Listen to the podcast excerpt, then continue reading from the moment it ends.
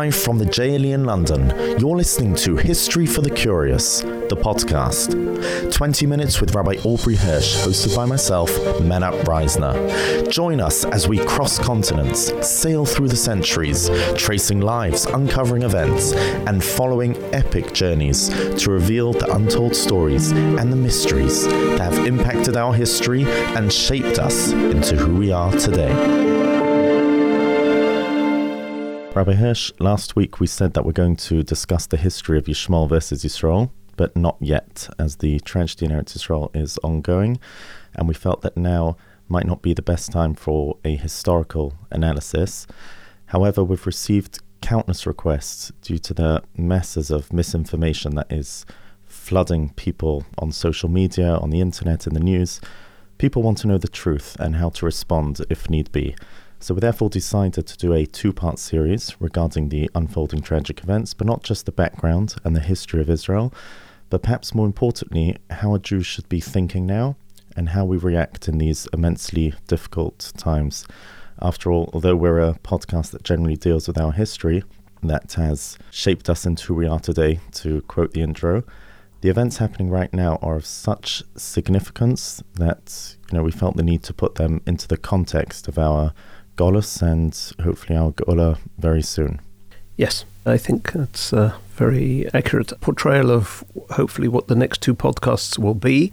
And this podcast is Le'ilu Nishmas Habacha Moshe Yitzchak Zev Ben Yibon L'chaim Reb David Yehud Leib, whose yahrzeit is on Friday the 5th of Cheshvan.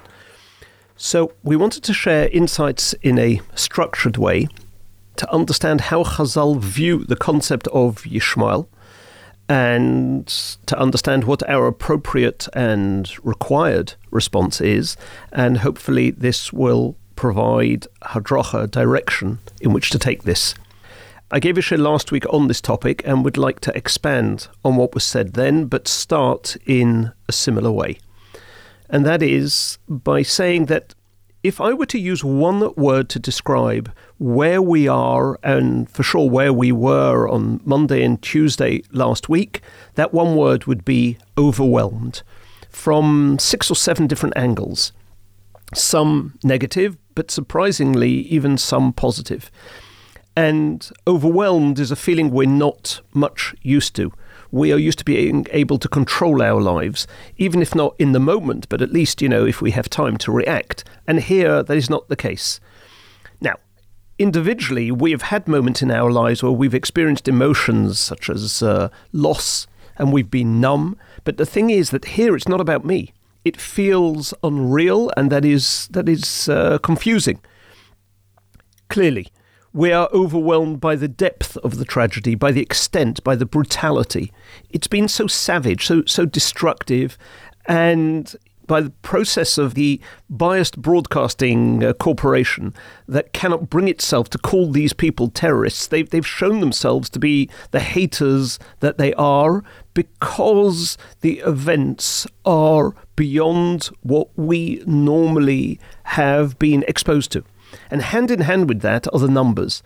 And I don't mean it only in the way that most people do. I don't mean it only by how many. I mean by how it came to me personally. When there has been a pigua in the past, a bombing on a bus, for instance, so I, I get the information in one go.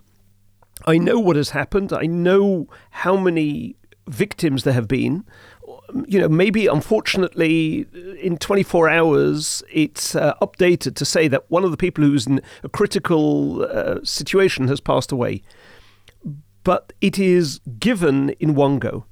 This time, and particularly for us in Chutz it was a drip feed of news, and each time it was too big to process.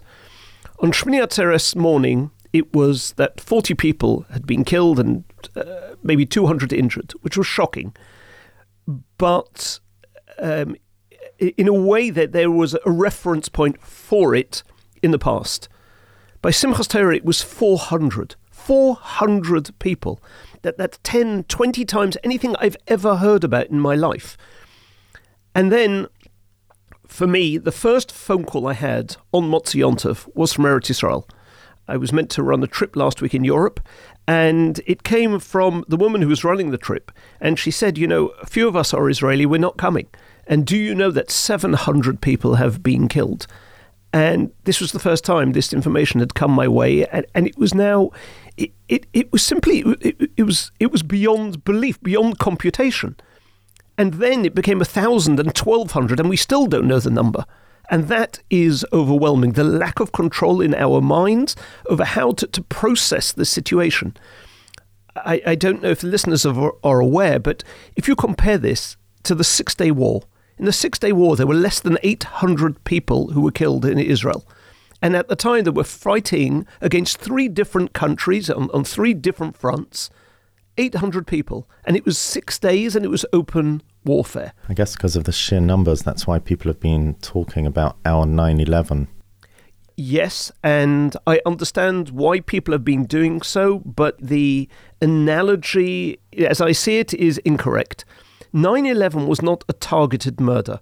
They had no idea who would be in the Twin Towers. They didn't know how old they would be, what faith they would be. They didn't actually care who they killed.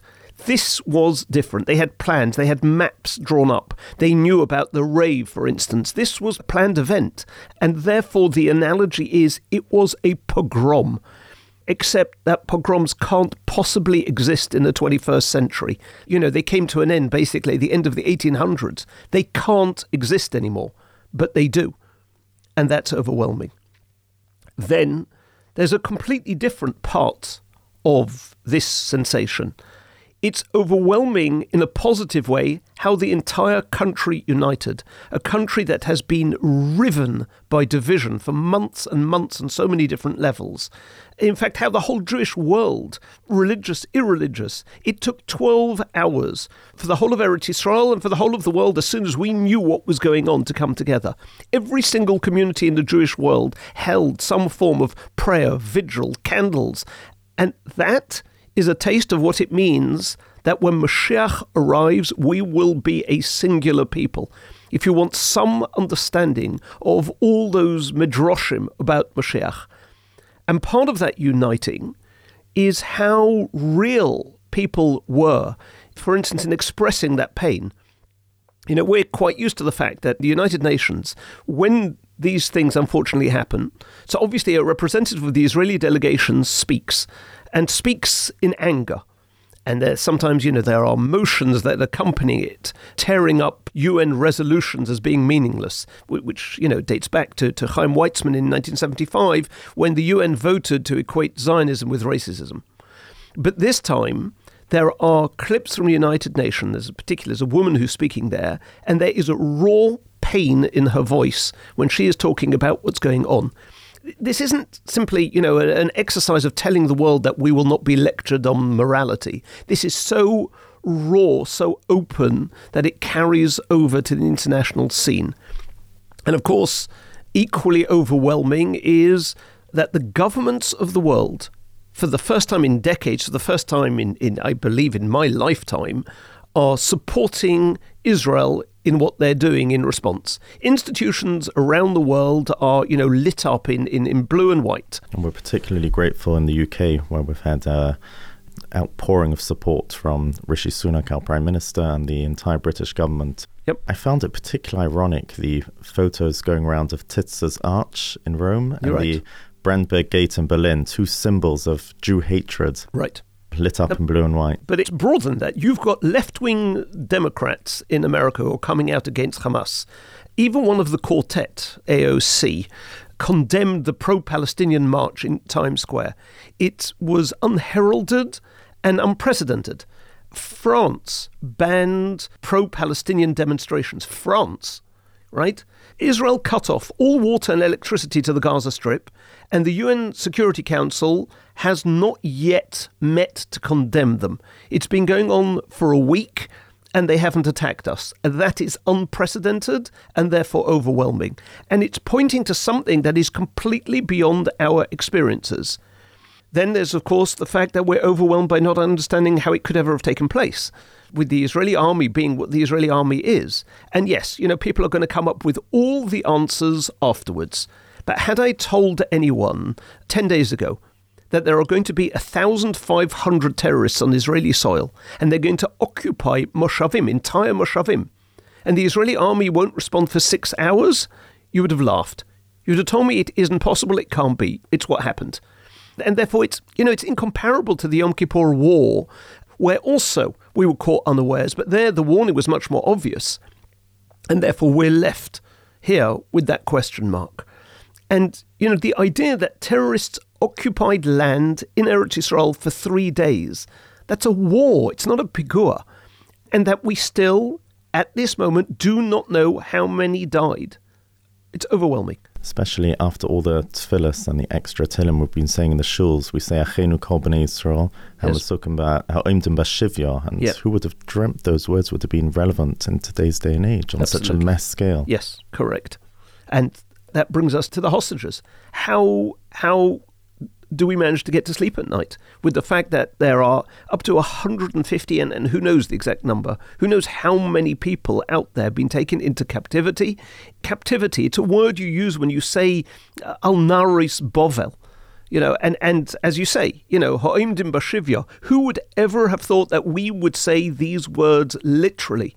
There are jewish captives and we've seen footage of a five-year-old. It's beyond belief. It's it's a golus of a depth that is that that's the pogroms. It, that's the worst of the Holocaust, and we cannot compute the information in this day and age of instant information and of media and technology.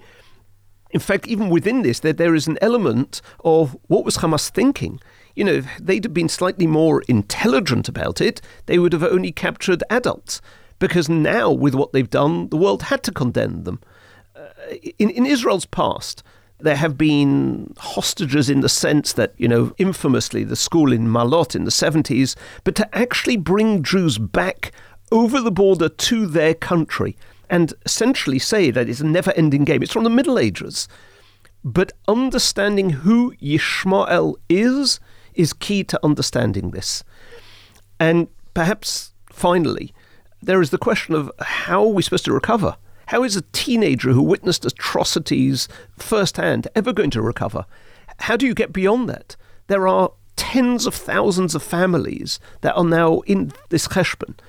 So the whole world has been turned on its head, and, and that's why our reactions have been as they have been. You know, I saw someone uh, yesterday that I last saw on Chalamoed, and it's as if we haven't seen each other in months because so much has happened in that intervening week. In fact, you know, every point of reference that we normally employ with regards to the conflict in Israel has been changed. And this is a taste of Mashiach. It's a taste of what it means when everything changes with the arrival of Mashiach, which, as we find in the Gemara in Sanhedrin, from Ula and from Rabbah and from Rabbi Yochanan, yea, say, let it come, but let me not witness it.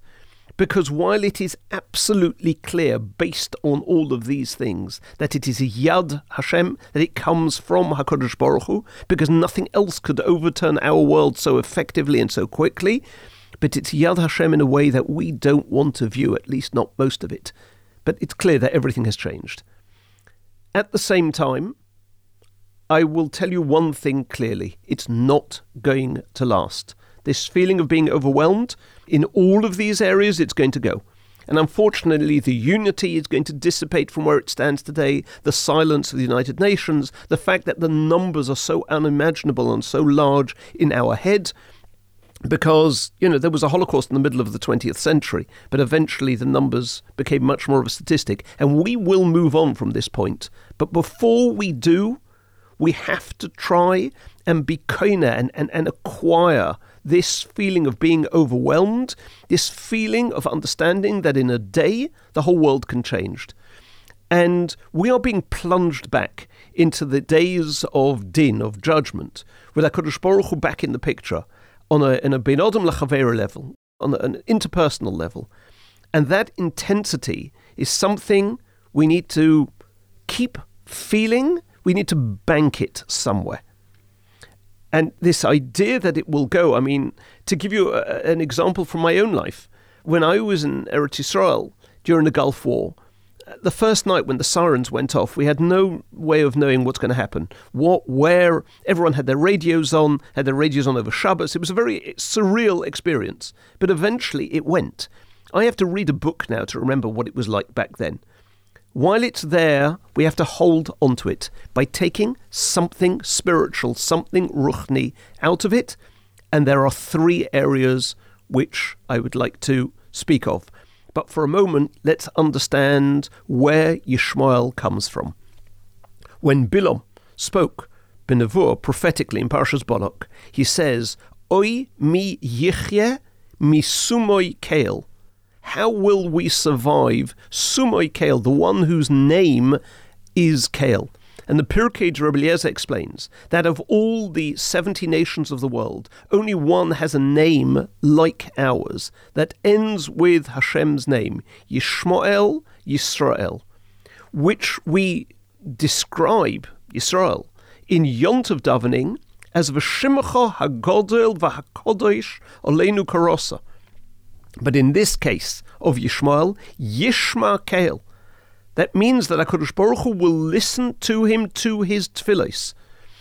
And we need to understand that we are, are used to describing a sort of a standoff, a face-off between Yaakov and Esav.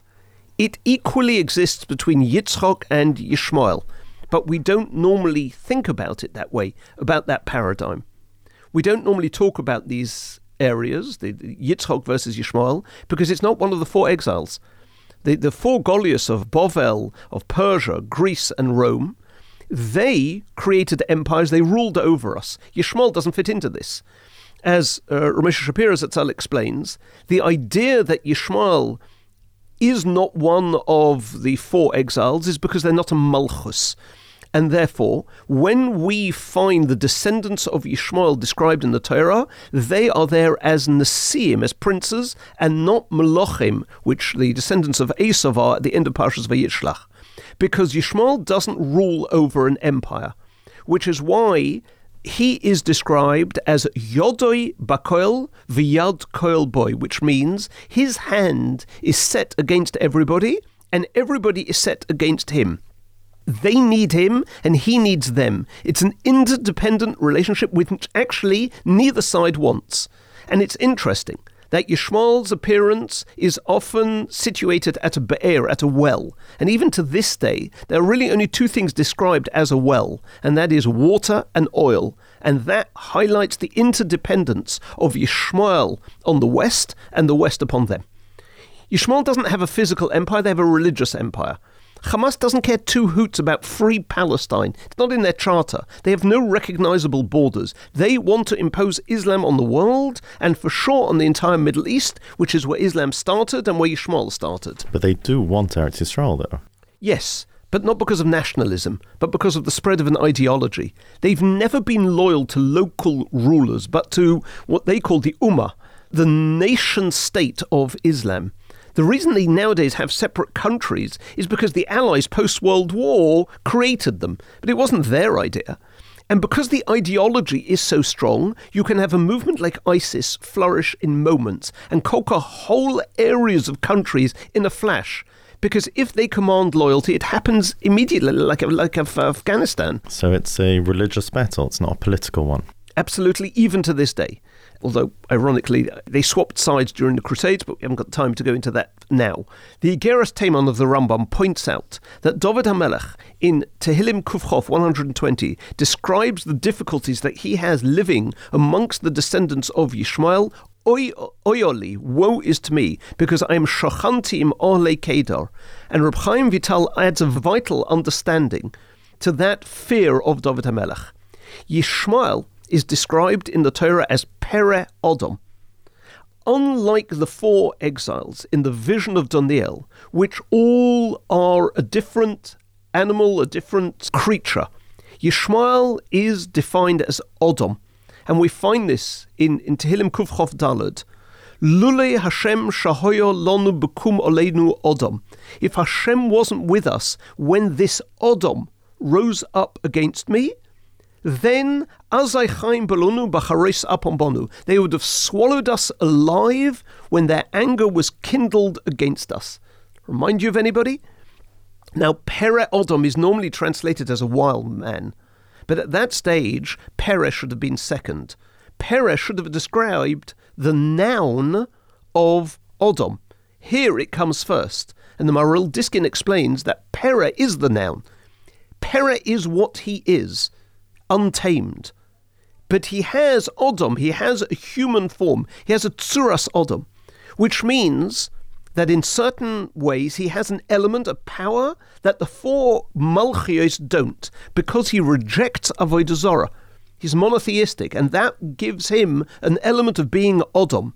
But nevertheless, his essence is pere, is wild, it's unchecked. He's unable to contain this human form. When it breaks loose, it results in absolute destruction, in an orgy of destruction. And in fact, if we to try and describe the, the differences between Edom and Yishmael, we see that they represent two very different approaches. They are parallel to our Nase v'Nishma at Har Sinai. Nase is Esav, Nishma is Yishmael.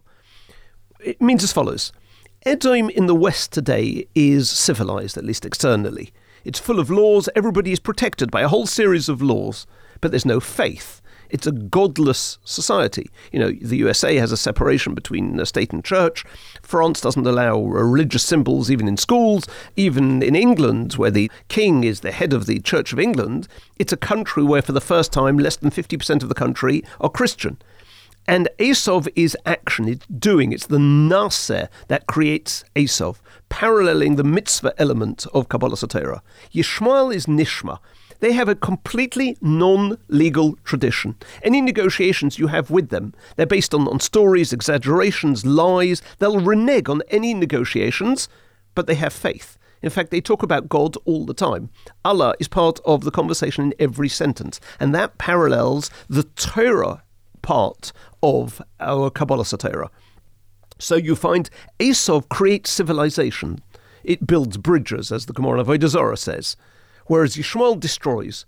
Yishmael came into, into Yerushalayim in 1948 and basically wantonly destroyed the Jewish quarter there, especially the shuls. They destroyed the, the Matzevis and the Harazesim. They destroyed Gaza when they took it over in 2005. It was a fruitful place which had been irrigated. They could have used it. No, they destroy it. And Contrast this with Edom, with Rome. Rome didn't destroy the Beis Hamikdash for 130 years after they occupied Eretz Yisrael, and they only did so after there was a rebellion. And as the Ramban explains, although Yishmael are given Eretz Yisrael, they are given it b'churbonoi, which doesn't only mean while it is destroyed, but in a destructive mode. You haven't explained why they should ever be given Eretz Yisrael. Okay, so they have a koyach, as we said, miyichye misumoy kale. They have Hashem's name allied in some way to theirs. Because there are three areas that Yitzchok represents, that Yitzchok stands for, that Yitzchok gave us, and we see them in Yishmael too. There is Avoida, the concept of tefillah, very much embedded in Yitzchok. There is the concept of Mesiras Nefesh. He allows himself to be bound on the Akedah. He's, he's going to give up his life for Hashem and there is the concept of bris milah.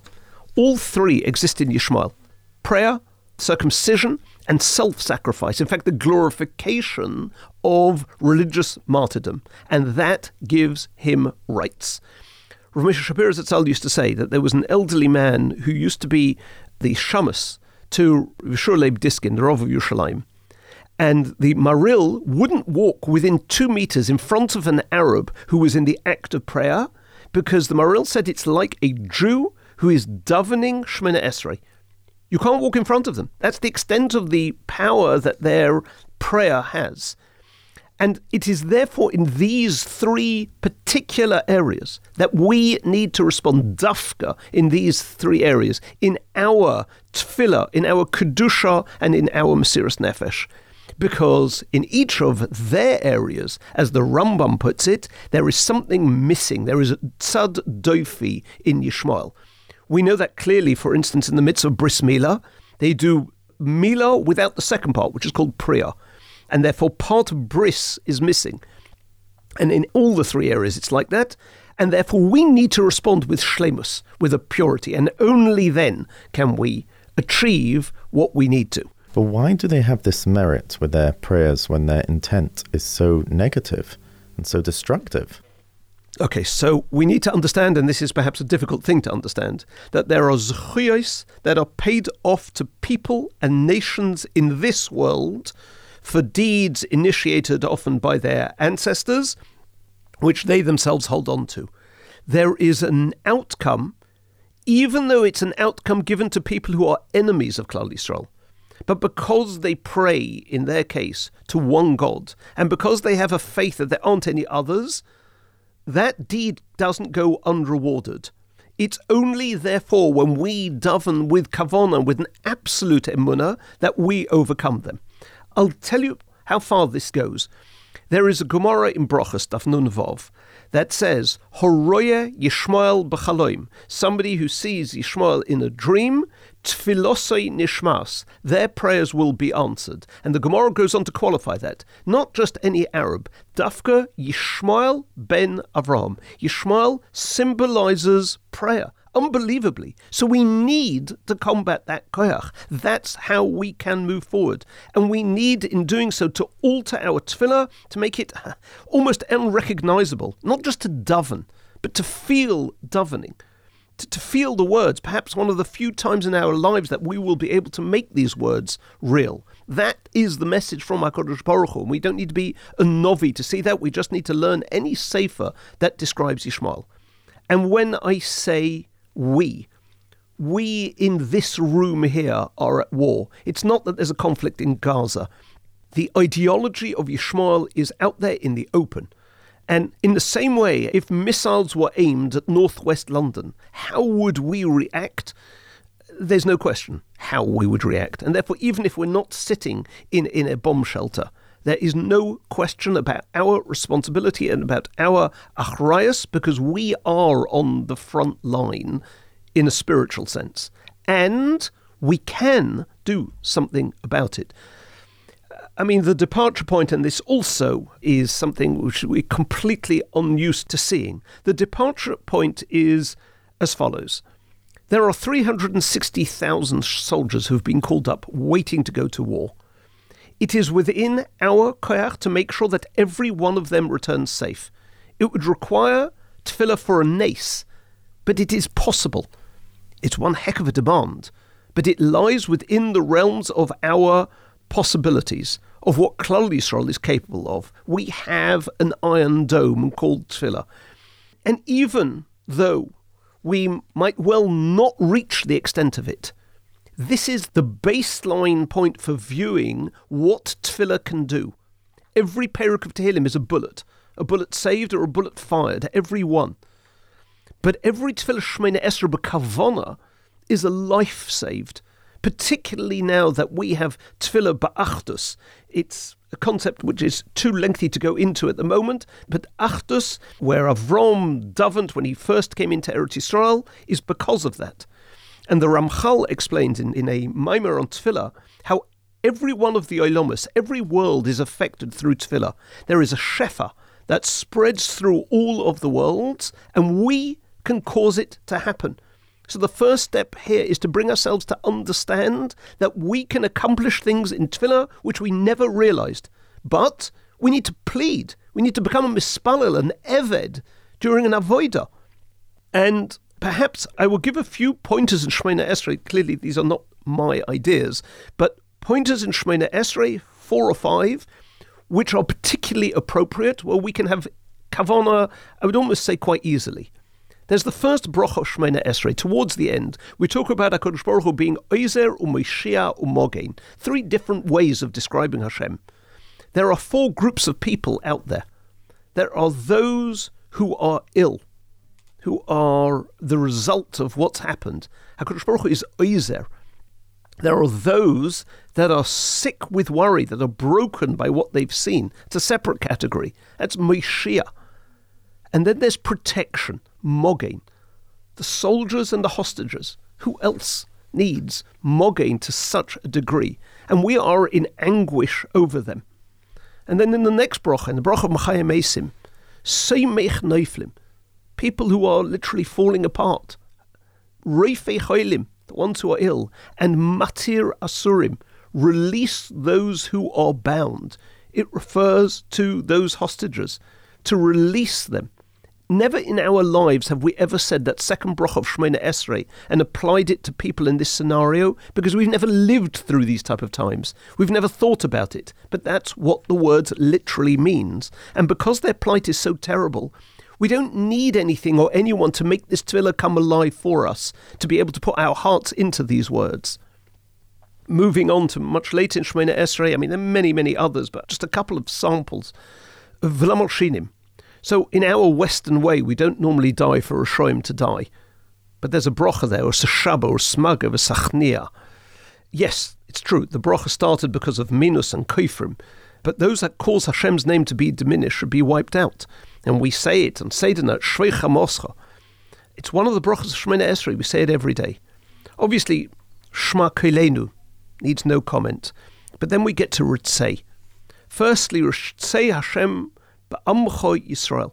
HaKadosh Baruch Hu want your people. Your people. Ata v'chartonu, you chose us. And if that's the case, we can say HaKadosh Baruch Hu, Ritzei, want us. You chose us. And then, according to the reading of the Torah, there is a line, V'ishe Yisrael usvilosam. Those are the Ishe Yisrael, the korbanos that we have brought up on the Mizbeach of Klal Yisrael, who have been killed al Kiddush Hashem because they were Jews. Ishe Yisrael, the fire offerings of our nation, Usvilosam, and the last prayers as they were being murdered. But Avos Kabel Barotze. We can demand this. Tefillah isn't just a shopping list, it's a relationship with HaKadosh Baruch Hu. Avram Avinu is told that Stoim is about to be wiped out, and he says to HaKadosh Baruch how can you possibly do this? Cholilo lechome asois kadova hazeh. Hashefet kol liyasa mishpat. It's a demand. When Rochel hears what's happening with her children being sent in, in, uh, into exile, me'anol hinochem. She says to HaKadosh Baruch Hu, you can't do this. We need to plead with HaKadosh Baruch Hu. But the words are alive. And then in the final bracha, when we say v'rachamim v'chayim v'shalom, rachamim, rachamim, rachamim, mercy, chayim. We need there to be life and shalom. And those are enough reasons for our Shemona Esrei to look very different to what it normally looks like. Imoy onechi betzara. You know, I had an exchange with somebody on WhatsApp who finished off the chat by saying to me, let's hope they don't invade from the north because that would be a disaster. So I responded by saying, yes, let's pray. So he's not necessarily that uh, religious. And he said, Well, you know, I'll probably be doing other things. So I said to him, That's great. But Israel has only survived the last 80 years on miracles, and therefore, whatever else you're going to be doing, you need to pray. Wow. Wow. So you mentioned three areas altogether, and you've just explained tefillah very yes. deeply. Uh, what was the second area? Okay, so the second area, the origins of which are in the bris of Yishmael, is the concept of Kedusha. It's a little bit more abstract, creating Kedusha. As the Nesivos Shalom explains, it doesn't just mean to be Noyheg Kedusha, to act with Kedusha like Yishmael, but to be Kodesh. HaKadosh Baruch Hu tells us, Kedoshim Tiyu, you should be Kodesh. Why? Ki Kodesh Ani, because I am Kodesh. How does that work? We can't be Hashem. So, what does it mean, be Kodesh, because Hashem is? Kedusha is something you do by not doing, by letting HaKadosh Baruch Hu run the show, by stepping back, by withholding and revealing Ki Kodesh Ani, HaKadosh Baruch Hu's essence, that which is transcendent. In terms of Yitzhak and Ishmael, Rashi tells us in Parashas Lech Lecha that the reward for bris is Eretz Yisrael. And the Maharal in the Siv Avodah explains as follows The land of Eretz Yisrael is greater than any other physical land because the physical is altered through mitzvahs of the land, mitzvahs atluyas ba'oretz, to make the very physical land spiritual, kodesh, transcendent. So too, Yisrael is greater than any other nation because the physical body is altered through the mitzvah of bris milah that is done to the body to make the body kodesh, transcendent. And in the Torah, we find a very interesting term used to describe the negative of Eretz Yisrael, ervas oretz. Erva is normally a term found, frequently found, describing forbidden relationships, because Eretz Yisrael is a place that requires kedusha for a person to have entry into it. But because Yishmael and his descendants practice a form of bris milah, there is an element of Eretz Yisrael that is handed over to them. And they are able to use this to rule unless we are able to overcome it, to counter it. So, how do we protect ourselves? Well, for men, the most obvious area in Kedusha is directly related to bris itself. Hence, the Rambam puts Isurei Bia in the section that he calls Kedusha. There are only two areas of mitzvahs in that whole section of Kedusha. However, equally, the most immediate area in which we would almost automatically use the word Kedusha to describe it is Shabbos. We just laned last week, Vayikadesh Oisei.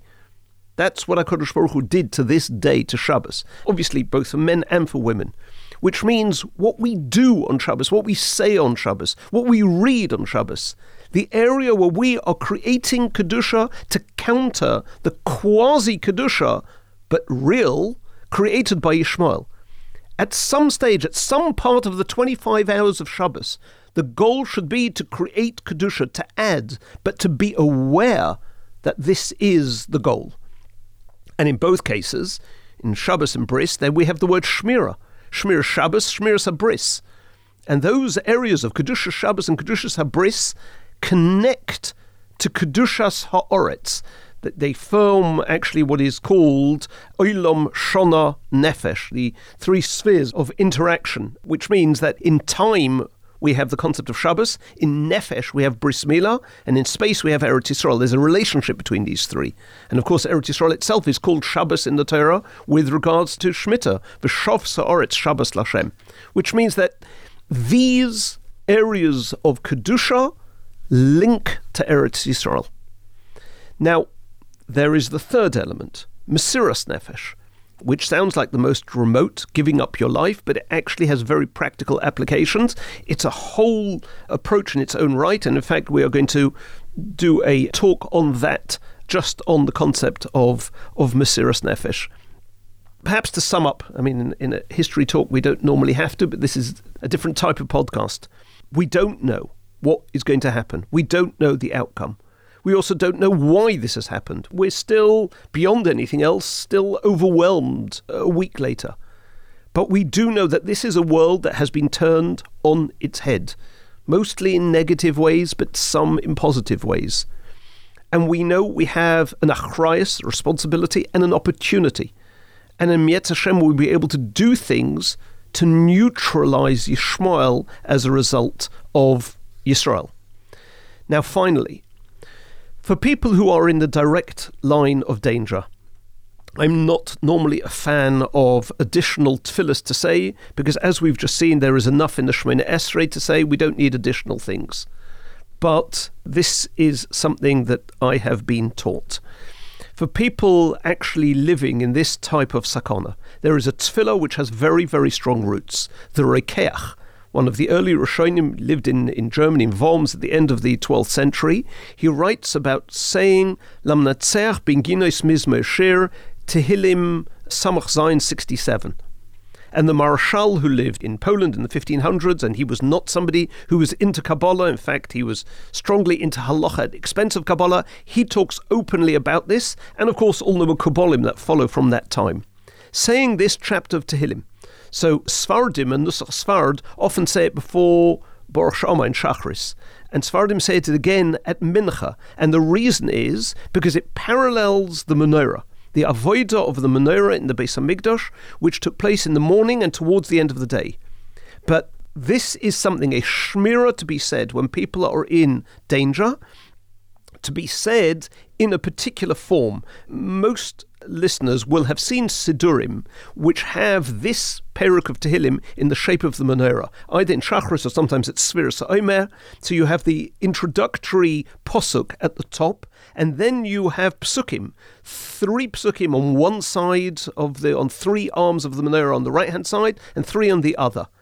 And this Peruk of Tehillim should be said from a picture or a siddur that has this layout of Tehillim. However, most Siddurim that you will find have the psukim starting from left to right, and actually the Mizmor should be said from right to left. The Rokeach the Maharshal say this clearly. It should be a menorah where the first three psukim on the right hand arms of the menorah and the next are the left hand side. It's not as easy to find. We will post one on our website for people to be able to download. It's a shmira at a time of sakona for people in Eretz Yisrael. The Kli Yakar says in Shmois, that when the Golus got much darker, Ume Oz Bosi El Pari, as Moshe Rabbeinu says, Heira La'omazeh, it got worse. That's when Hashem said, Now, now you will see the Geula. Our Golus got a lot darker. May it be that we create tfilis and kedusha to be able to bring a change to this Golus. Wow, and just a thought I had while you were speaking. I'm just thinking of the hundreds of tours you've taken to Poland and how I'm assuming many times you've you know tried describing or explaining the Nazi atrocities. And for the first time people will actually have some context as to obviously not in scale of numbers but just in the scale of the you know barbaric behavior that we saw then and what we're seeing today. Yes although what i would say is people should be aware that there was barbarity but their thoughts should be putting it in a spiritual context of Golus, of the response of Tefillah and Kedusha, rather than on despair, on Yush, or of anger per Hatred. se. That Yeah. that's not where we should be responding or how we should be responding. Thank you very much, Rabbi Hirsch. That was uh, definitely off our regularly beaten track of history. But I guess just as you've explained in countless episodes how Jews have reacted to many of our tragic circumstances in the past, it made sense to address the appropriate reaction in this unprecedented tragedy that's ongoing. And thank you for the chizuk on behalf of all our listeners. I mean, I've heard it being said by a few people that this should not be a time when one, you know, reflects solely on the tragic events that occurred, but when you yourself, and I'm speaking for myself as well, obviously, made a positive change in ourselves and become better people, but that's generally quite broad. And we immensely appreciate you giving us a direction of how to do so. Next week will be part two, followed by a Mesiras Nefesh talk featuring Rabbi Y. Jacobson. May we hear good news soon. Amen.